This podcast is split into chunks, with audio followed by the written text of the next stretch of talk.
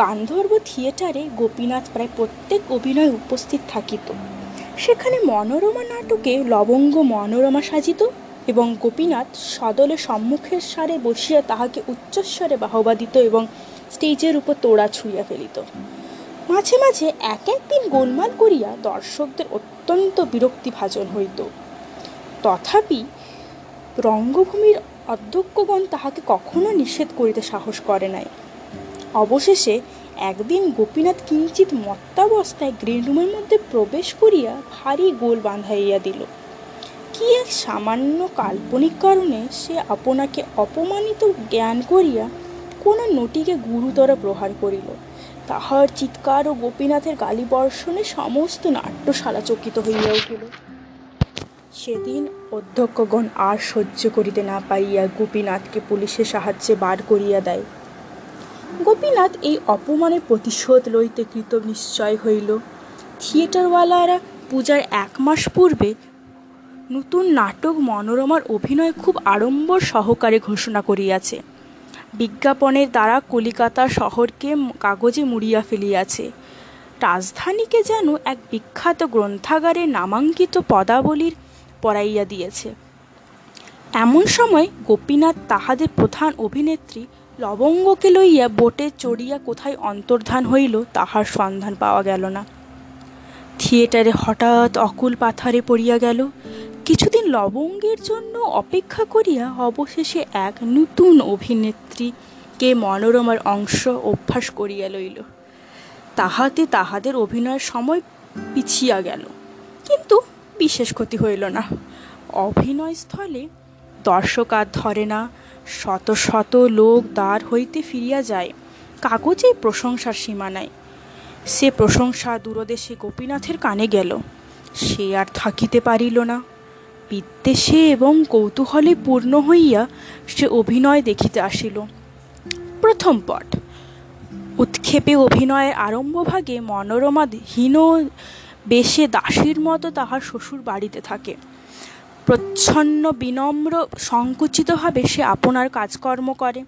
তাহার মুখে কথা নাই এবং তাহার মুখ ভালো করিয়া দেখাই যায় না। অভিনয়ের শেষাংশে মনোরমাকে পিতৃগৃহে পাঠাইয়া তাহার স্বামী অর্থলোভে কোনো এক লক্ষ্যপতির একমাত্র কন্যাকে বিবাহ করিতে উদ্যত হইয়াছে। বিবাহের পর বাসর ঘরে যখন স্বামী নিরীক্ষণ করিয়া দেখিল, তখন দেখিতে পাইল, এও, সেই মনোরমা! কেবল সে দাসী বেশ নেই? আজ সে রাজকন্যা সাজিয়াছে। তাহার নিরূপম সৌন্দর্য আভরণের ঐশ্বর্যে মণ্ডিত হইয়া দশ দিক বিকীর্ণ হইয়া পড়িয়াছে। শিশুকালে মনোরমা তাহার ধনী পিতৃগৃহ হইতে অপহৃত হইয়া গো দরিদ্রের গৃহে পালিত হইয়াছে। বহুকাল পরে সম্প্রতি তাহার পিতা সেই সন্ধান পাইয়া কন্যাকে ঘরে আনাইয়া তাহার স্বামীর সহিত পুনরায় নতুন সমারোহে বিবাহ দিয়াছে। তাহার পরে বাসর ঘরে মানভঞ্জনের পালা আরম্ভ হইল। কিন্তু ইতিমধ্যে দর্শক মণ্ডলের মধ্যে ভারী গোলমাল বাঁধিয়া উঠিল। মনোরমা যতক্ষণ মনির দাসী বেশে ঘুমটা টানিয়াছিল, ততক্ষণ গোপীনাথ নিস্তব্ধ হইয়া দেখিতেছিল। কিন্তু যখন সে আভরণে ঝলমল করিয়া, রক্তাম্বর পরিয়া, মাথার ঘুমটা ঘুচাইয়া, রূপের তরঙ্গ তুলিয়া বাসর ঘরে দাঁড়াইল এবং এক অবির্বচনীয় গর্বে, গৌরবে গ্রীবা বঙ্কিম করিয়া সমস্ত দর্শক মণ্ডলীর প্রতি এবং বিশেষ করিয়া সম্মুখবর্তী গোপীনাথের প্রতি চকিত বিদ্যুতের ন্যায় অবজ্ঞবজ্র পূর্ণ তীক্ষ্ণ কটাক্ষ করিয়া নিক্ষেপ করিল, যখন সমস্ত দর্শক মণ্ডলীর চিত্ত উদ্বেলিত হইয়া প্রশংসার করতালিতে নাট্যস্থলী সুদীর্ঘ কম্পান্বিত করিয়া তুলিতে লাগিল। তখন সহসা গোপীনাথ উঠিয়া দাঁড়াইয়া, গিরিবালা গিরিবালা! করিয়া চিৎকার করিয়া উঠিল। ছুটিয়া স্টেজের উপর লাফ দিয়া উঠিবার চেষ্টা করিল, বাদকগণ তাহাকে ধরিয়া ফেলিল।